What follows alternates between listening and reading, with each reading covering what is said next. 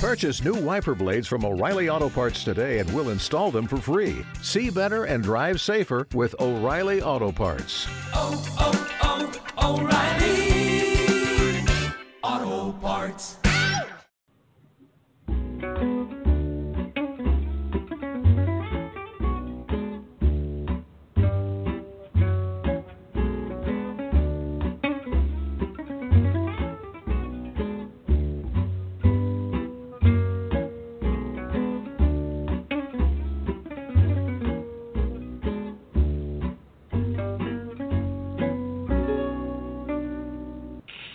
Busy to cook?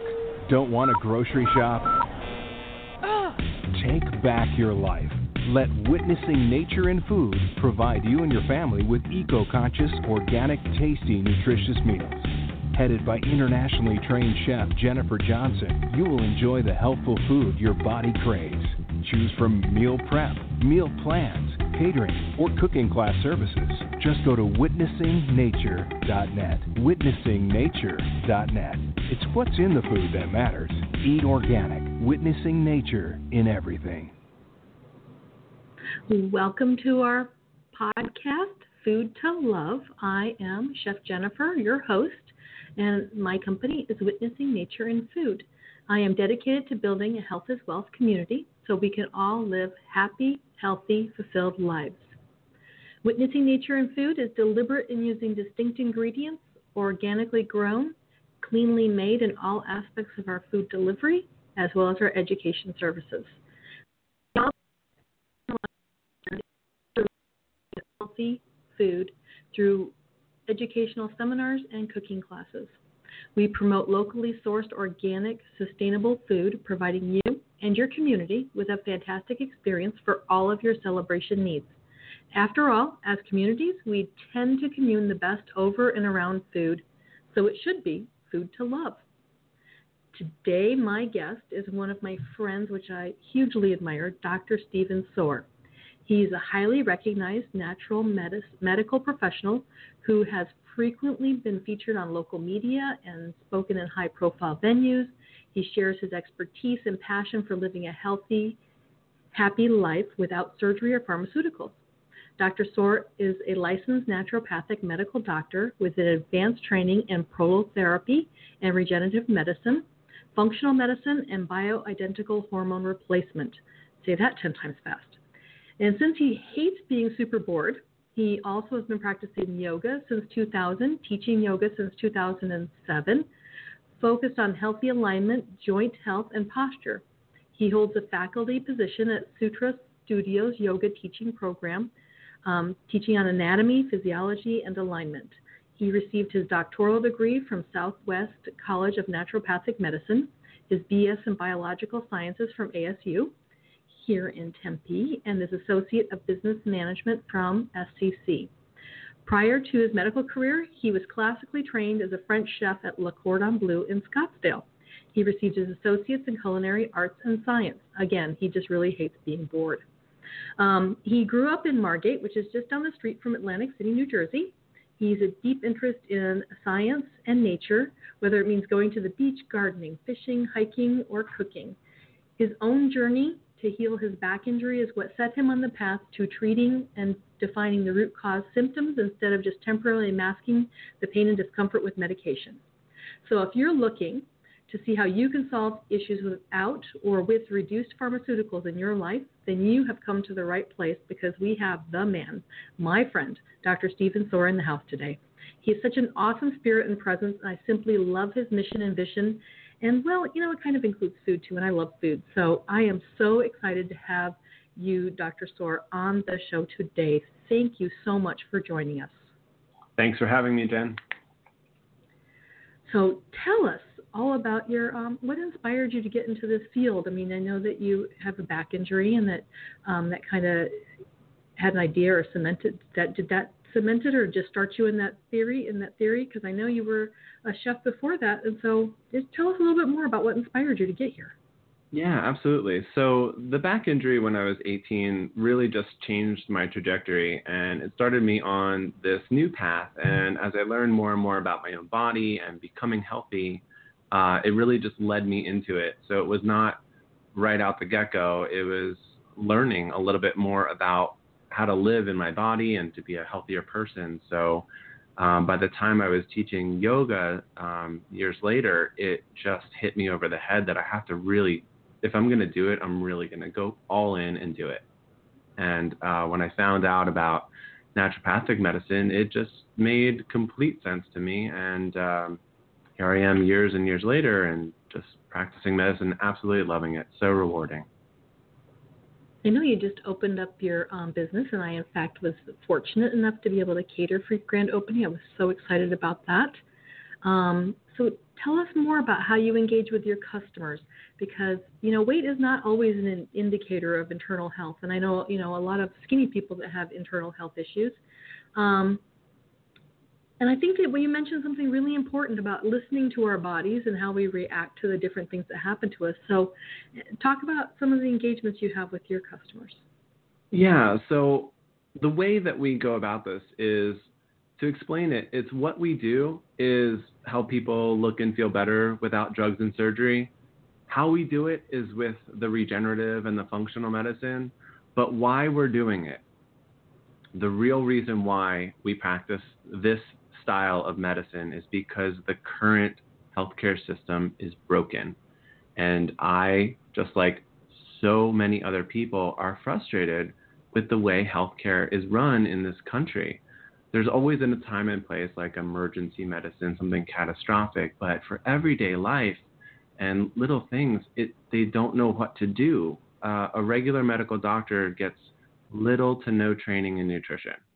And you would expect a doctor to know something about nutrition when dealing with your body. And it's uh, really, really bleak. It's miserable, actually. So, to, to understand how vitamin C or vitamin D works in your body and to not be and to be a doctor and not know that is very perplexing. So, when we're approaching a person um, in a natural or holistic method, it's understanding what the body is missing and refilling the body. Our, we have to constantly consume um, because we are not perfect, right? This is not a perfect system, which means there's waste. That's why we need new calories and new vitamins and new minerals and antioxidants and every, in our body all the time. And everybody's different, right? I mean, not Everybody. every, not no two people are the same, even twins. Right. Right. I mean, humans are humans, so there's a lot of similarity, but there are little differences along the way, and genes play, you know, maybe five or ten percent, but the rest of it really is about the individual and the environment, both inside and out environment, mind and body, inside and out, uh, and that matters. And you know, really listening to a person is important. You know, one of the uh, the things that sets me apart, makes me unique, is I won't see more than ten patients a day. Now that's a drastic difference. That's huge drastic difference from the 60, 70, or 80 patients a day that most healthcare practitioners are seeing just on in general family practice, and it's ill-equipped. You can't tell what's wrong with somebody in five or ten minutes. We need to know. We need to build a relationship with that person. These are not patients. These are not customers. These are not clients. These are people, and people know how to interact in a natural setting, and we've really lost track of that. So getting back and understanding really our roots and understanding our traditions and our cultures and, and finding those common threads and then also celebrating those things that make you unique, what really sparks your interest and fuels your passion. I'm here to help. So, however I can do that is the best medicine. You're right. You can't do that in five or ten minutes. I remember, you know, years ago when I would go to my um, doctor for my annual checkup, I would write a week in advance. I would start writing down questions because if I didn't, then I would not remember half of the questions, and I would be miles away before I figured out that I needed to call them back and ask about this, that, or the other thing. You that know? is so true. I hear that all the time. Yeah.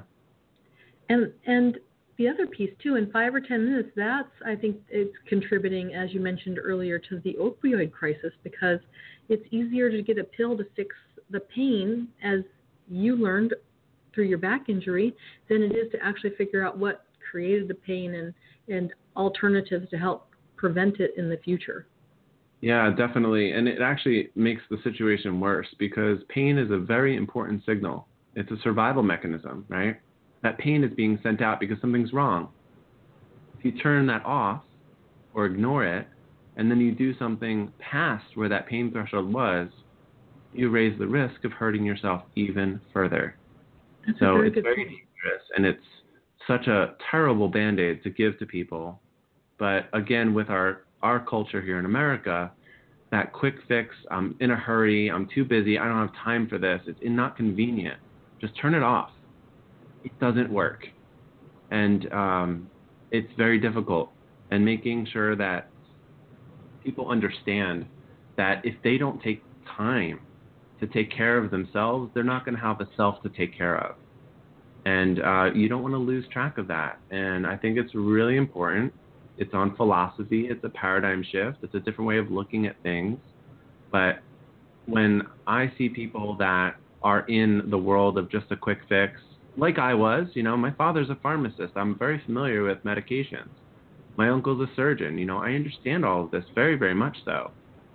But to kind of open your eyes slowly and start to see how you can do things that don't require that, you start to motivate, you invigorate yourself with this sense of, I can do this. I know how to self heal, know how to take care of myself. And the doctor is meant to teach, the doctor is meant to inspire you and educate you about health and how to take care of your body right? Not to just turn off your symptoms.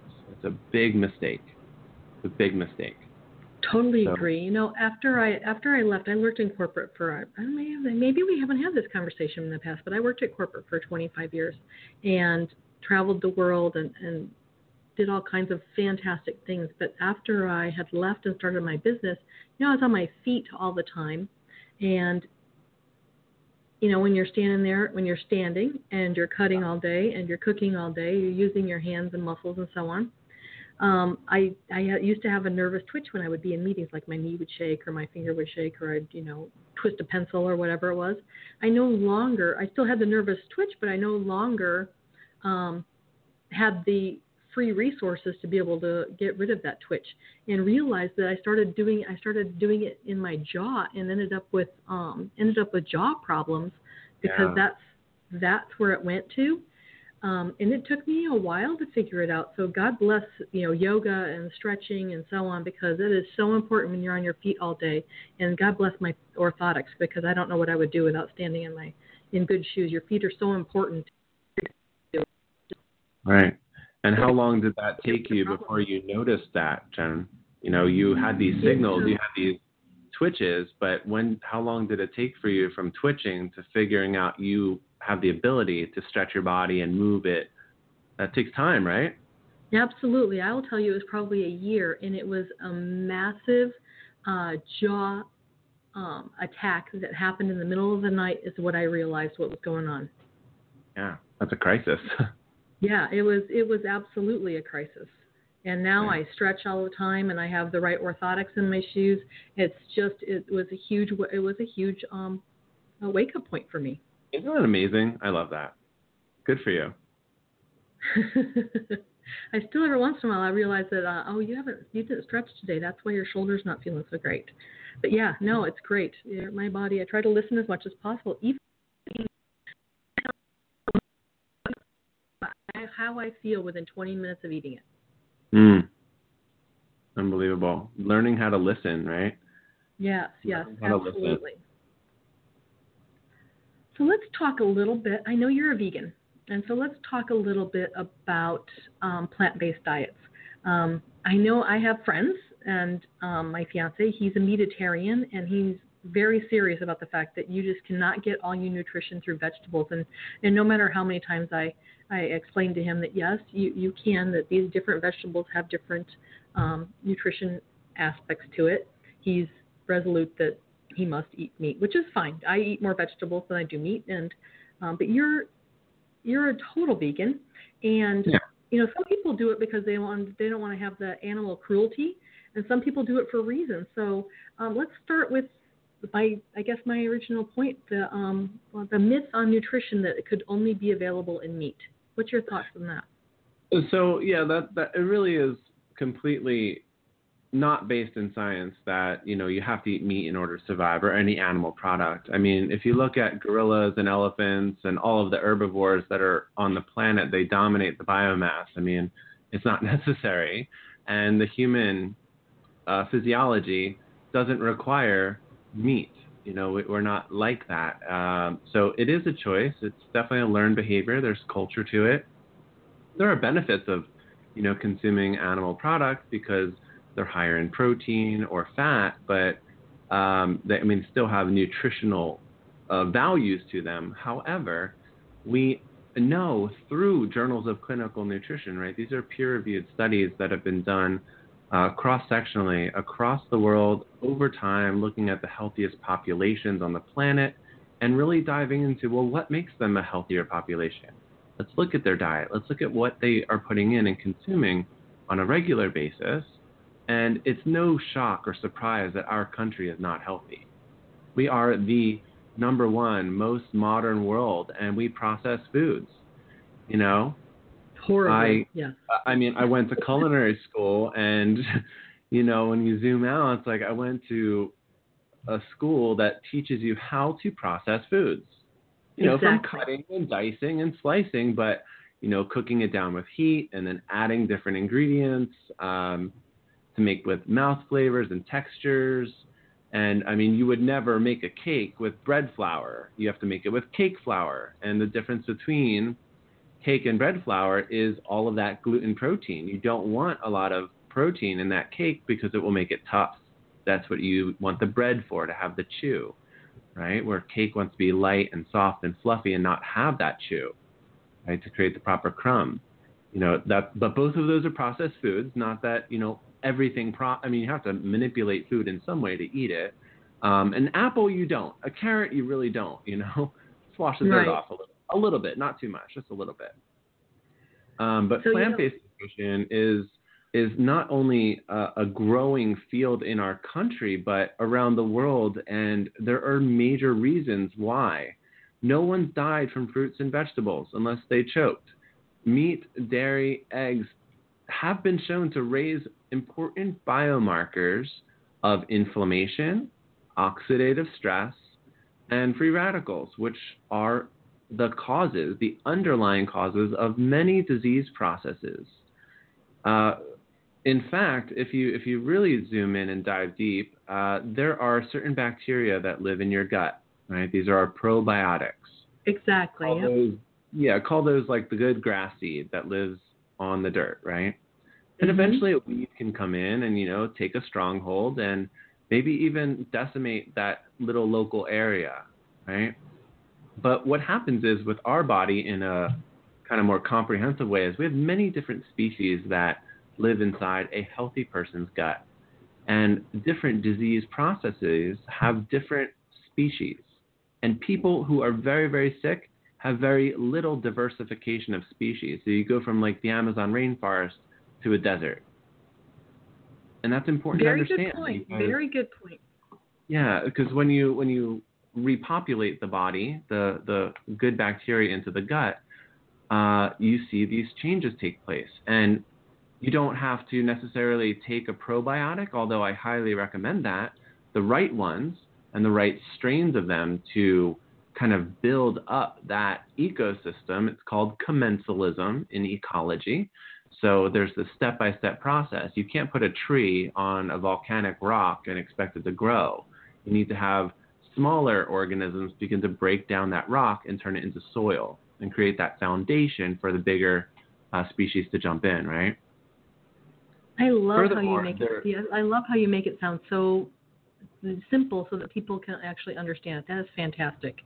science gets very very complicated so if you can't paint the picture for people to understand it really it doesn't matter at that point so making an analogy and looking and painting a picture is really really important so i wanted to uh, bring up just one instance of, of how change happens and there is a bacteria that develops that you know builds up in our guts if we eat meat and if we eat meat this bacteria breaks down carnitine which is in meat and produces something called TMAO. And TMAO in the body, in the bloodstream, causes inflammation of the arteries.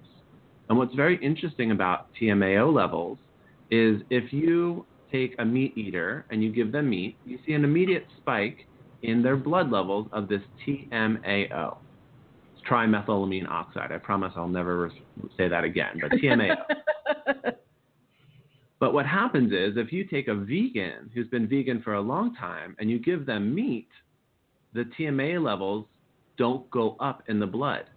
The bacteria that are in the gut are producing this.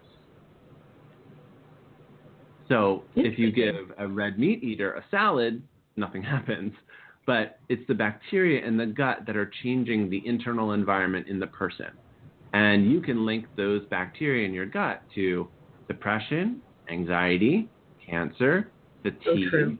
uh, and so on. Heart disease. I mean, the TMAO levels cause heart disease. This is proven in science. And I, I would like to, you know, just take a moment and say that science is factual.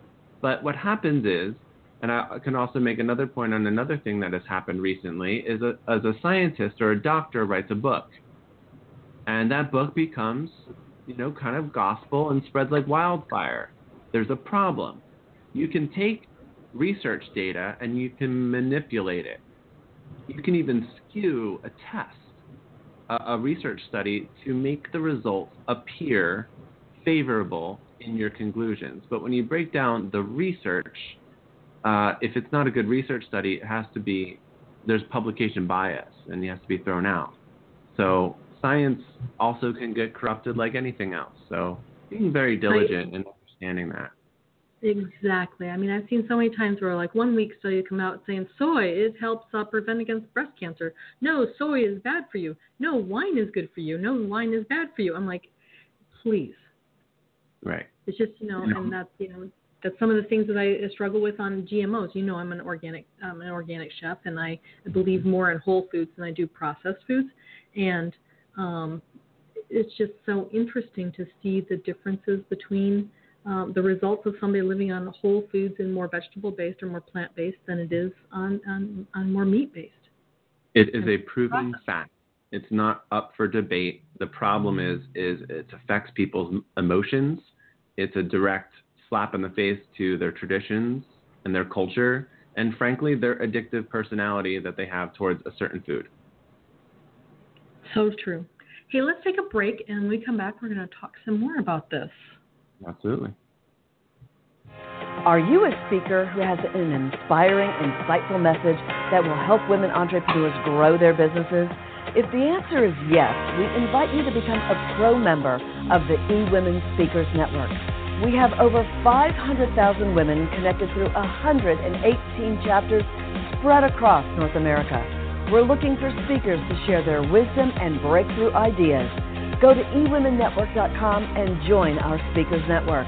The benefits for pro speakers are incredible. Go to eWomenNetwork.com.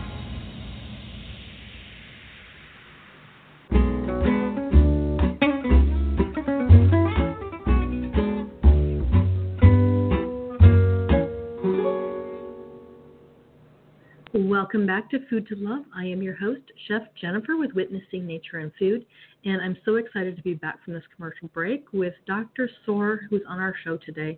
It's just, uh, I could talk to him for hours, and maybe even days, who knows, but I'm sure that uh, other people prefer, he actually, he actually uh, sees them in his practice. so, anyways, we were talking a little bit about um, plant-based diets and, and and the science behind a plant-based.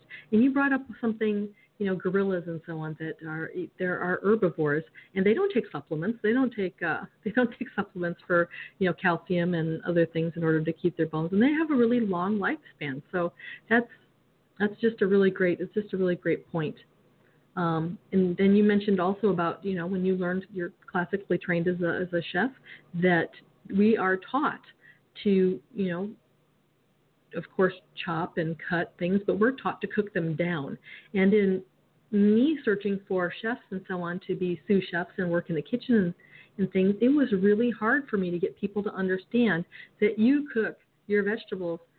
If you're going to cook your vegetables, cook them for a couple of minutes till they get a bright, brilliant color, and then it's done. It's over with. Get them off the stove because you want them to still be al dente and crisp. And Yeah, you can actually lose a lot of the nutrition, right, when you cook it out too much, Yep. especially your vitamin Exactly. C and your folic acid. So, um, and those are in our dark leafy green vegetables. So if you are cooking your dark leafy greens down to an army color green, they're, you're losing those specific ones, which are crucial for the body. Vitamin C and um, natural folic acid, not the synthetic kind, um, are really essential for cellular health, collagen, and uh, you know maintaining your your health and your age. So true. So very Yeah. true.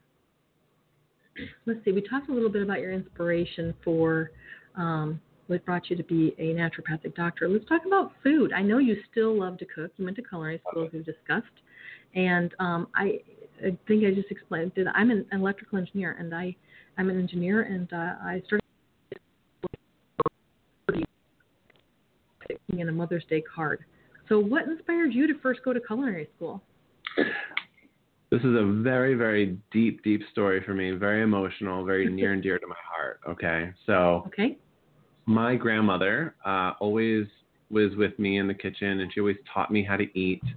And then, starting at a very young age, I believe around seven years old, we uh, she always used to take me out to the restaurants and teach me how to dine. And everything was pr- proper. And we visited the Bahamas, and there was this little French restaurant on Paradise Island called Cafe Martinique, uh, where it overlooks the lagoon, white glove service, Caesar salad tableside, Dover sole, lobster, all done tableside. I had escargot at seven years old, covered in butter and garlic and parsley. Absolutely delicious. With a little puff pastry on top, just in that perfect Oh. little yeah, everything. And then the chocolate souffle. I mean, who what's better than dessert, right? The chocolate souffle with the Grand Marnier sauce poured in tableside. Everybody's mouths are watering now. I know it. Oh yeah, mine too. Even even down to folding the napkins into the intricate shapes and um, just the whole entire the whole culture of, of fine dining and, and the French culinary system um, just won me over and reminds me so much of my grandma. Um, that restaurant's no longer there. They bulldozed the whole island and built Atlantis, so I'm not very happy about that. But uh, the memory is still there, and I won't forget that. So that was my initial inspiration into food. And uh, my mother really never liked to cook because my grandma was the cook, so she just Uh-huh. was a very good eater. and so I kind of jumped into the kitchen, you know, at an early age and started playing around and, and finding different ways to make food. And I really took over cooking for, for the most part um, in high school. So watching culinary uh, shows, you know, uh, Julia Child, Jacques Pépin, and then Emeril Lagasse when the Food Network came out. I mean, I watched it from the day it went, went on. So just some amazing uh, role models about food. And so when I was at ASU, a freshman in college, I was an architecture major. I loved landscaping and you know plants and everything. So when my back blew, and I'm sitting there like maybe something's wrong. I, I wanted I changed careers and I was laying in bed and I, I had this stroke of genius. I'm like, I should go to culinary school. I love cooking. It's it's my a huge story for me. So that's my inspiration. That's how I got into it. And I, I don't dislike or want to disown the fact that I went to culinary school, even though I don't eat that type of food or cook like that. But it, it gave me uh, this admiration to understanding that food is nourishing on so many levels. And it's about the family and it's about people getting together. And we're a social society. And we are built around food. It, it's, it's a major part of connecting to each other. That's fantastic. And that's actually, you know, the social society and the connection piece is really why I named my show Food to Love because we do spend so much time um, eating and communing around food. I mean, how many times have you had a, a holiday party and and you may decorate the whole entire house, like example at Christmas time or or wherever, and you find everybody still in the kitchen all around the food. It is primal. It is, is part of our culture. It's inherent. We always gather around the fire, if you will. And cooking and transforming food from raw into edible, like you can't eat a raw potato. So there's something about, you know, cooking it and transforming it. You don't eat beans raw, you cook them. You know, there, there's a part about that Or cooking turkey. process.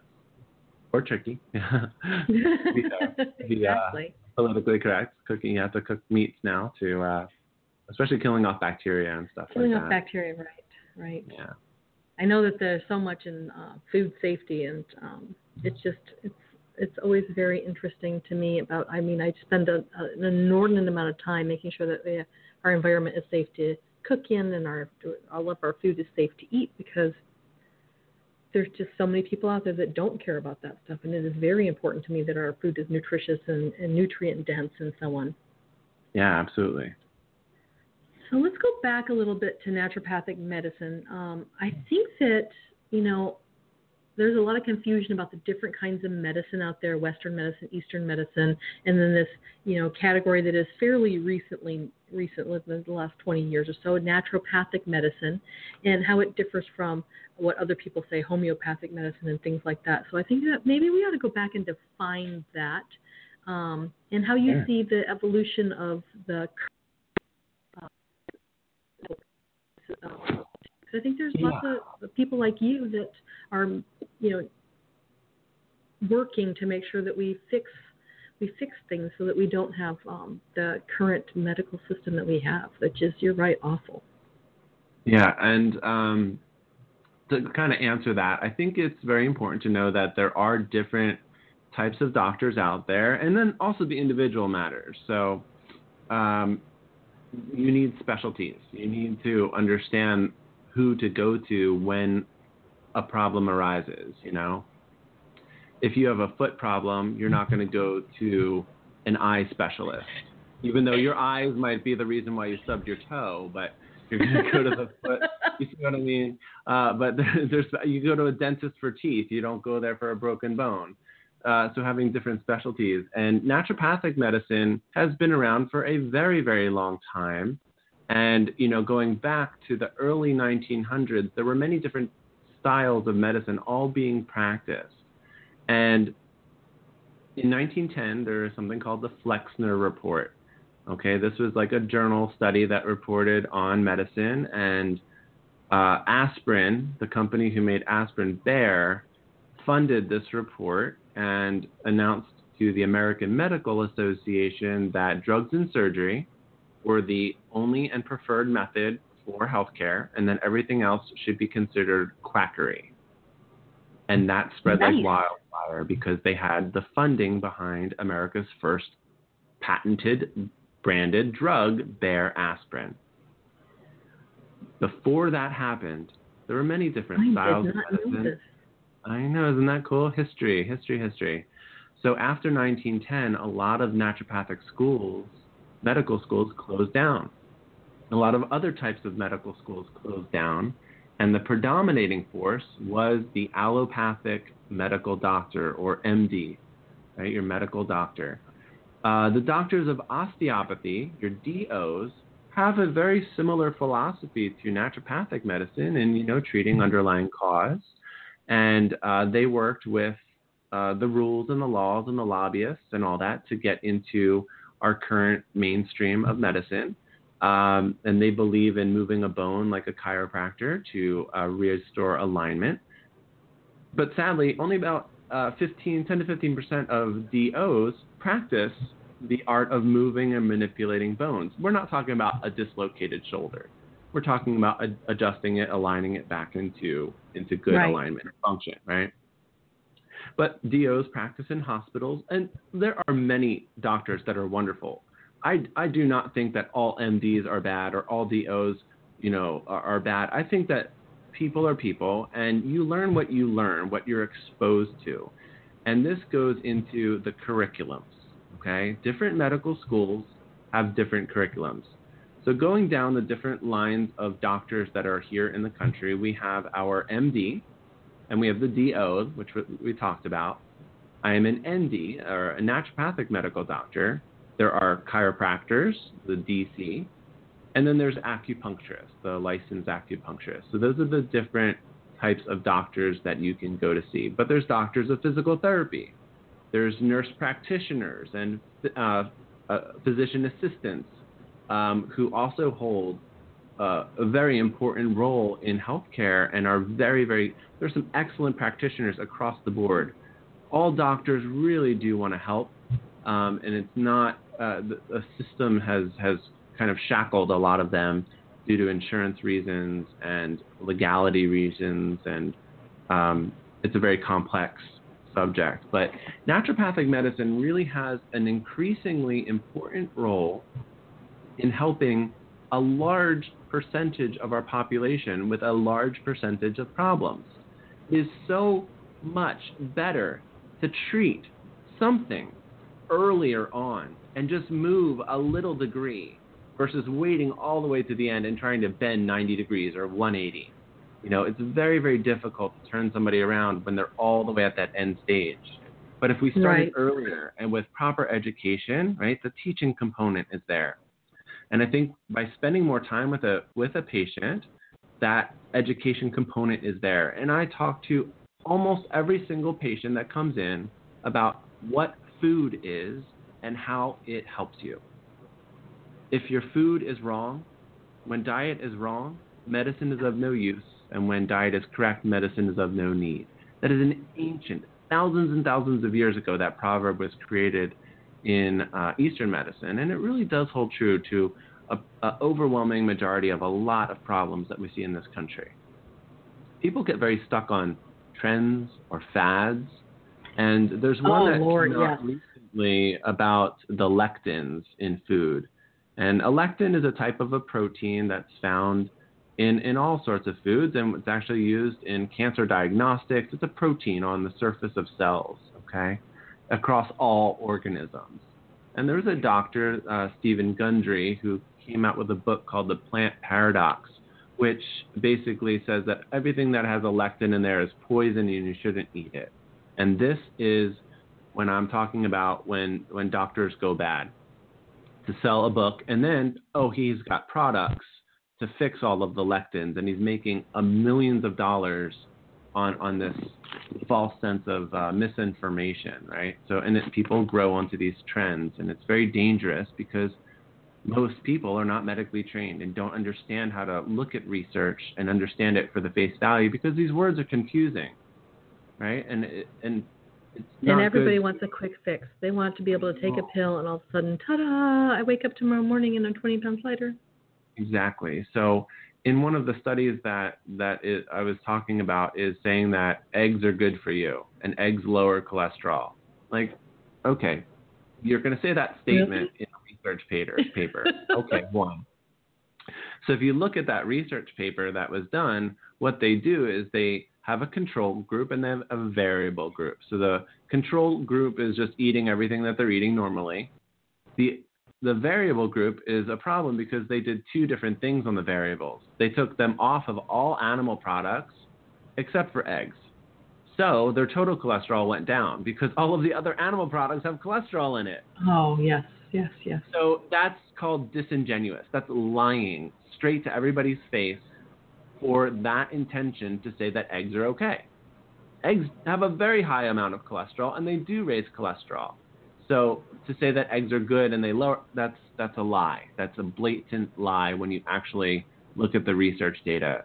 And um, it becomes very hard to know which doctor to trust because what that doctor believes in, they sell out of their And passion have- and excitement. And beyond that, you have people that use their own interpretations of Yeah. whatever study was out there, right? So, like with a ketosis diet, right? If you want to eat all meat products, you can put your body into ketosis, and it was used to, you know, use healthy chickens and fish and um, vegetables, and then all of a sudden people are like, oh, I can eat a hamburger and eight pounds of bacon and this As and this much and as this, I'll want. do the same thing. Exactly. If a doctor ever tells you that bacon is good for your health, you stand up and you walk out because Walk they have out. no Don't idea what they're talking about. I'm Don't not in that, pay. you know, so I, I I always have to, you know, preface be like, I understand food tastes good. Everybody likes the taste of bacon. Everybody likes cheese. Everybody likes chocolate. These are very highly addictive foods because they light up your taste buds. They spark in the brain and they create a reward circuit. They release opiates in your brain, like casomorphin from dairy, for example. It explicitly makes you want them more. So you're going to be disposed to picking those foods. However, we do know that some foods are great excellent at reversing disease process, and then others are great at causing a disease process. So it really comes down to the individual making a decision, having a discipline say, I know there are all of these choices now in 2018. When I go to the grocery store, there are so many choices. Which one am I going to choose? So true. And it used to be, it used to be, you know, when I was a kid, we grew up in a dairy farm, and you ate what was locally available right there. You didn't have all these international foods that were flown in, and you really, if you wanted seafood, you could be at risk of because it could take a few days to get there, so you might want to cook it right away. Mm-hmm. Um, so it was just, it's just very interesting that you know, and I think that was the next question I have for you is how important um, food is to the health of people um, and you, your opinion is on about it, but I think you've made that plenty clear. Um, and then I wanted to I wanted to make sure that I had this right. So um, you mentioned earlier about how food um, helps heal, uh, and it wasn't it wasn't the Hippocrates that did let food be thy medicine and medicine be thy food. That is correct. Yes. Yeah. So and he was like the original doctor. So I mean, yes. Yeah, you know, It's- uh, we've gotten so far from that. it, it's be, it is it is difficult. You know, um, I always tell patients a little joke, and you know that saying "Taste the rainbow." Skittles. Oh yeah. Very successful campaign, "Taste the rainbow." Absolutely. And the, what the problem is, people aren't eating the rainbow. They're not eating colorful foods. They eat bland beige foods. Chicken cheese tortillas, chicken cheese flour, pizza. It has red. Well, hey, they put sal- they put salsa color. on it. They put salsa on it. Yeah, you know, salsa. Right, right. But it's these bland foods. They lack the antioxidant capacity of colorful foods. Last And- month I did a last month I did a training class at um, I teach it once a month at True Garden and I did um, uh, foods that balance your blood sugar so you don't have those spikes right that are, are low glycemic foods that help you have a very productive um, uh, let's call it uh, keep you at your peak performance right during the day versus having those highs and lows and, and those addictive things that you talked about right? Yep. Um, and then next month I'm teaching on um, Eat the Rainbow. So we're going to go through all the different nutrition aspects of different vegetables because I, I love when people say to me, I hate green things. Well, so try some orange things and red things and purple things and it, it, it, there's all kinds of things. I'm not a fan of cauliflower, but you put purple cauliflower in front of me, I love it. Isn't that interesting? Yeah. I I think food is incredibly important, and the diversification, the variety of foods that we eat is very important. People that eat the same food over and over again literally get sick of it. Their body becomes angry and irritated and can get inflamed from it. And the most common foods are problematic for a lot of people. Um, not everybody has to be gluten free. Uh, not everybody has to be dairy free, but if those foods are hurting you, you need to acknowledge it. Because, you know, if you get hurt a little bit, like one little paper cut is not a big deal, your body heals from it. But thousands of paper cuts at a time, you know, like you have to really understand what's healing you, what's nourishing you. And I'm not Right. out here to demonize anything, although bacon is not a health food. All right, let's just be clear, right? Bacon, I All right, think that, um, right? and I understand that that flavor matters, but we have amazing herbs and spices, and that goes beyond salt and pepper. Our our American diet is extremely bland, extremely bland. So there are a plethora of ways to impart flavor and make food taste great. And you know, cooking methods can bring out flavors, caramelization and things of sorts. So when people say, "Oh, you know, I couldn't be vegetarian or vegan; it's so boring," I'm like, "You just haven't had good food." Um, I and totally agree with that. I'm totally not agree. a fan, Jen, of the of the swap of like the fake meat because you're still giving yourself that that in and out. Just don't don't try to do fake cheese. Just don't eat cheese. You know, Uh, just get off of that of that habit. But it's hard for people because they miss the that piece that gives them that high, that addictive quality to it. So agree, swapping is important for a lot of people as a stepping stone. But Let's- just choose something else. Let's take a quick break and come back and talk a little about swapping because I do some healthy swaps to get people off of bad things, and I just want to go want to talk through them a little bit. So let's take a Let's quick do it. break and we'll come right back. Do you feel like you're drowning in administrivia? Do you have a podcast you would like transcribed to repurpose as a blog or even a best selling book? Rhonda's Virtual Office is the answer to the freedom you crave so you can get busy doing what you love. Let Rhonda's Virtual Office give you the relief you need. Visit rhondasvirtualoffice.com and get some peace of mind today. Rhonda's Virtual Office is the go to transcription service for EWN Podcast Network.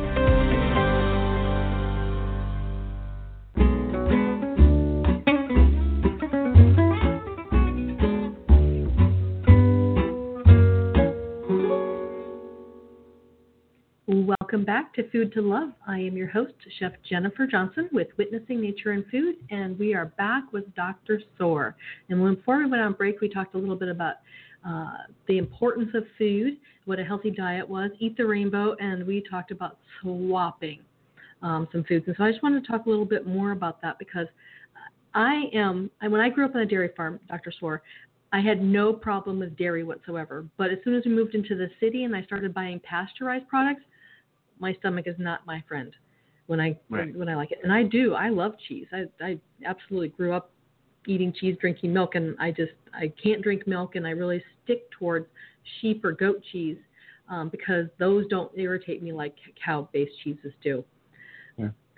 and so some of the swapping that I do for my customers is I don't use things like sour cream. I put Greek yogurt in instead, um, and I don't cook the Greek yogurt. I um, um, leave it cold so that the probiotics stay in there. Because if you, a lot of people don't know that if you cook um, the yogurts, then it kills the good bacteria that you're actually trying to consume. Yeah. Um, and then you know I change out I change out a lot of different things just from Sorry? bad horrible foods for you to good things that and people don't even really notice the the difference in the flavor. Yeah, I think flavor and texture are the things that that get people when they're consuming foods. You know, if you eat salads all day long, you're going to be so bored out of your mind. Also, you don't eat mush or liquid food all the time. There's no there's no exactly. zester, there's no crunch. So textures matter, you know, and um, if you like imagine just eating applesauce, like don't you want to just crunch into a, a really juicy sweet apple versus applesauce? Uh, I, I mean, there's a time and a place, but there, there's something about that variety that keeps us interested, and different different things matter. Um, the dairy industry is is a very interesting uh, topic to discuss, and um, how probiotics play a role in it, and what happens when you do ferment foods and age things. Uh, I see a lot of patients that have histamine issues and allergic reactions, mm-hmm. or, or just, uh, his, high histamine levels fermented foods have a higher level of histamine. So, as somebody who has allergies, fermented foods or, or have, ensue this what we call histamine intolerance. Mm-hmm. I have a fantastic supplement that keeps histamine levels from getting released and high. So uh, it's helped a lot of people through allergy seasons and then having their chronic histamine levels. But um, above all of that, kind of getting back to where our food comes from, if you look at the overwhelming majority of dairy, dairy cows in particular, and how they live their life and how that milk is produced, you would not consume that if you knew where the source was. Um, it, it's, I, I would really I would not, agree. Not a good life. Agree. Yeah. And- well, I, I'd say we on our farm we didn't have you know we had we had cows that were well taken care of, and they were not treated the way some industrial Yeah. farms are now. But industrial Yeah, I think the the sourcing of foods really matters, and that even goes for meat. You know, a, a big misnomer with meat and and even with dairy is we're all familiar with the word now grass fed. uh-huh. Oh, this is grass fed. Okay, is it grass finished? And then people are like, oh, that's a, that's a cheat that they do. You're absolutely right. You can go to the store and it says grass fed finished on corn right. or corn fed finished on grass. And, And people those don't know are what the implications are, right? yes, yes, absolutely. You know, your grass has the omega threes. You know, the omega three fatty acids are anti-inflammatory. Very important. Corn produces omega six fatty acids, which are inflammatory. Which are inflammatory. bad for you. Yes. Yeah. So when that when that cow starts to convert over and have a higher level of omega sixes, that food is now an inflammatory product. And natural wild food that we've been eating for generations and generations before this past century, food was different. It was healing. True, true, and, and it's it's very not. true. It's very true. The the um, concept of you are what you eat. Even our animals are what they eat. But we also live in a plastic wrap society. We're not dealing with it. It's literally in a cellophane wrapper and it looks perfect just the way you want to buy it on the on the shelf. You mean with the So red dye? take- yeah, right. Farm raised, color added. Like what? They add color to salmon? Isn't it supposed to be pink? Well, not when they Mm. feed it corn. Right. If that salmon ate shrimp, the krill, the plankton, it would develop that color from the natural carotenoids that are in that. But when you feed it corn, they got to put food coloring in that in that food in that feed to make that salmon turn orange. Like there's something wrong. There's something wrong. And and even I used to work in a restaurant, and I I had a, a table had asked me, "Is this salmon farm raised?" So I went to the manager, and they're like, "Tell them it's farm raised in the wild." I was like, "Oh my god." I'm, I'm lying. Sorry, I'm sorry. I'm sorry, what? Farm raised in the wild? yeah, it's called aquaculture. I'm like, it's in the ocean, but they're in a pen, you know? They let the natural water flow through. I'm like, yeah, but you're feeding them in there. They're not just contained, you don't have to catch them. Like, it's such a mess. And people are being is. lied to all the time. And it just, it's it, it's business, it's economy. You know, it's capitalism. They're trying to use the littlest amount of input to create the most amount of profit. And that's a problem. Well, So the ethic- marketing the marketing techniques today too are just uh, interesting Yeah, because marketing I industries have gotten better at marketing too. Everything is have. improving with with that with knowledge, right? We build on our on our um, the legs that we stand on. We keep building up higher and higher. One man's trash is another man's treasure. So Yes. I mean, I saw picked up some chicken um, from Whole Foods one day, and it said right on the right on the wrapper, it said gluten free. It was raw chicken. It Yeah, that's, gluten free on it. I was like, that's seriously? incredible. It's incredible how Seriously? ignorant our population is that they don't know what gluten is. But oh, I got to be gluten free. Yeah, chicken's gonna Well- be gluten free. Eggs are gonna be gluten free. Lettuce is gluten free. Gluten comes from wheat. It's also barley and rye are also indicators of it. But that's it. You know, and Yeah, uh, I- for people that are truly celiac, which have an autoimmune condition, to where if they can even if they're even in the room, they can't even walk into a bakery. If if, if they can break out in in rash, like that, there's a major Exactly. problem with celiac.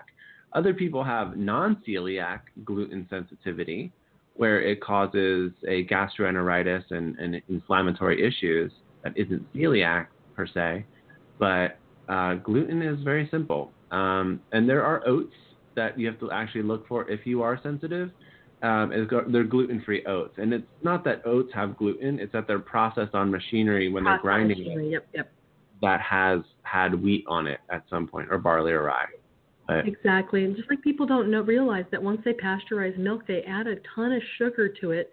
And they, you know, I don't know if you've ever seen the Jamie Oliver TEDx that talks about the fact that a, a kindergartner will eat a, if he drinks his recommended daily allowance of milk every day, then he will eat a wheelbarrow full of sugar in a year. Mm. Yeah. It's uh, Because- it's staggering when I actually look at the uh, stu- the statistics, the epidemiology of diseases, and um, yeah, I mean we can go as deep as you like down that rabbit hole, but we really just have to educate and empower our listeners, our our patients, the people around us in our community, with good information and making choices. And it doesn't have to be overnight, and it doesn't have to be hundred percent, but you know just gradually transitioning, like you were saying. So instead of using cream cheese, if somebody's sensitive to dairy, you know, why not do a cashew cream cheese? And and there, it works just as well. Or skip the cheese element and maybe do guacamole. You know, do an avocado on there So or true. some as a beautiful swap. Um, Yep, I- I showed- that's what I showed some- about, right, I showed some of my students how to make a um, uh, over St. Patrick's Day. I showed them how to take coconut um, cream and Mm. avocado and fresh mint and make a green mint whip, as opposed to using Cool Whip and food color and, and uh, Mm. creme de menthe sugar. Oh, interesting. That's fantastic. I like you know innovation and creativity. It's it's really what keeps our our culture moving forward. It's this constant evolution of trying new things, seeing what works, testing it out, and you know constantly tweaking it. We stand on the shoulders of our forefathers, right? To see what's happening. So So true. like with Julia Child and Jacques Pépin and all that. Um, it's not that that food isn't relevant anymore, but I think food in our culture and with the mixing of different cultures is really being taken to another level. And we have got food trucks and these really interesting ways of food. It's not only the French culinary brigade, with the white glove service. It's it's different. It's uh, it's beautiful, and I, and I love food, and I Oh, love eating the food that I do eat. And people are like, "Oh, I couldn't live without meat." I'm like, "You could, you just don't want to. There's no motivation." So Right, right. People need a little bit more motivation, and that motivation could be education, and not to scare people, but if you're at risk for heart disease in your family, you should probably do something about that earlier than later. One steak will not hurt you, but repeatedly consuming these types of foods over time is problematic. And and True, you know true. knowing how to do that is really a skill. We're not taught that, so we have to learn it. And that's what I So true. So if you had, we're about to finish up here. So if you had one message to deliver to all of our listeners today, what would that be? Yeah, I've already said it. Um, listen to your body. And if you don't know how to listen, come see me. I'll teach you how to listen. But listen to your body. Your body is giving you signals all the time. And sometimes those signals are not direct, they're indirect. So if you're getting a headache on a regularity, uh, or it's on one side, and, or if your stomach doesn't feel right, or your heart is beating fast for no apparent reason, or there are these other things you're like something's not right. That's where diagnostics really come in handy and there's things that you can't do on your own. So looking at our biomarkers what's going on with your hormones your neurotransmitters right? What's going on with your gut health? You know listening. Our immune system is sending out signals. So learning and, and, and how to really tune into that and responding accordingly instead of shutting it off uh, listening to the body is the most important thing you can do as an individual, and seeking help uh, from somebody who's qualified to answer that. The person That's at the a health very good is point. not that person, okay? That's they're, a very they're good point, and. WebMD is not the place. You don't get a symptom and go on WebMD. You go and see Dr. No, Sorr. it's very dangerous actually. People doing that, it's very dangerous. So um, that's where that's where we come in. So I, I'm always the the person's advocate. I, I make sure that we are doing something that is rational, that is conservative, and that's going to be effective. And you know, if it comes all the way down to cancer, we have to point people in the right direction. If they don't want chemo or radiation or surgery, we have to listen to that and honor it. But also, if that's the best treatment that's going to get them on with their life, they should do that, right? But it's up to them, and they need all the information. Going to a surgeon and saying the only only choice is surgery, that's a problem. Maybe it isn't the only choice. So, uh, So going to somebody who could be your advocate and helping you out and being able to point in the right direction. So, listen to your body, and when you're ready, find that person who could be your advocate. So, Dr. Sorr, that kind of is a leading question. And to tell everybody how to find you, to connect with you, follow you. Um, I mean, I love Yeah, everything you do. So, I mean, I, I know where you are. yeah. So I'm really easy to find. I'm all over the internet. Uh, my website is sohnatural.com. The SOH stands for Source of Health. And you can find us on Facebook, Instagram, Twitter, LinkedIn, YouTube. I'm kind of on all the social media things, but Instagram is kind of my preferred source. Uh, and the, the handle is at SOH Natural AZ. So SOH Natural AZ. And you know, for all the listeners out there, I'd like to offer you know something uh, you know nominal, and just why don't we come in and start with a 10% off your first treatment, something as a little gift to all of your listeners out there. 10% off your first treatment, I think would be beautiful. That's fantastic. Let them fantastic. know how So mention yeah, food. To, so mention food to love, and and you can get a 10% discount. That's awesome. Absolutely, indefinitely. You're welcome. Awesome. So thank you so much for joining us today, Dr. Sorr. Um, I like I said, I could talk to you like for 40 years straight, but um, I'm sure you have other things to do. So thank you again for joining us. Um, next week, everybody, we will have another great de- guest. We are going to have a Hawaiian healer on. And so to follow Witnessing Nature and Food, check us out on our website, witnessingnature.net, and like us on social media, and we will love you back. Thanks, Jen. Too busy to cook? Don't want to grocery shop? Take back your life. Let Witnessing Nature and Food provide you and your family with eco conscious, organic, tasty, nutritious meals. Headed by internationally trained chef Jennifer Johnson, you will enjoy the healthful food your body craves. Choose from meal prep,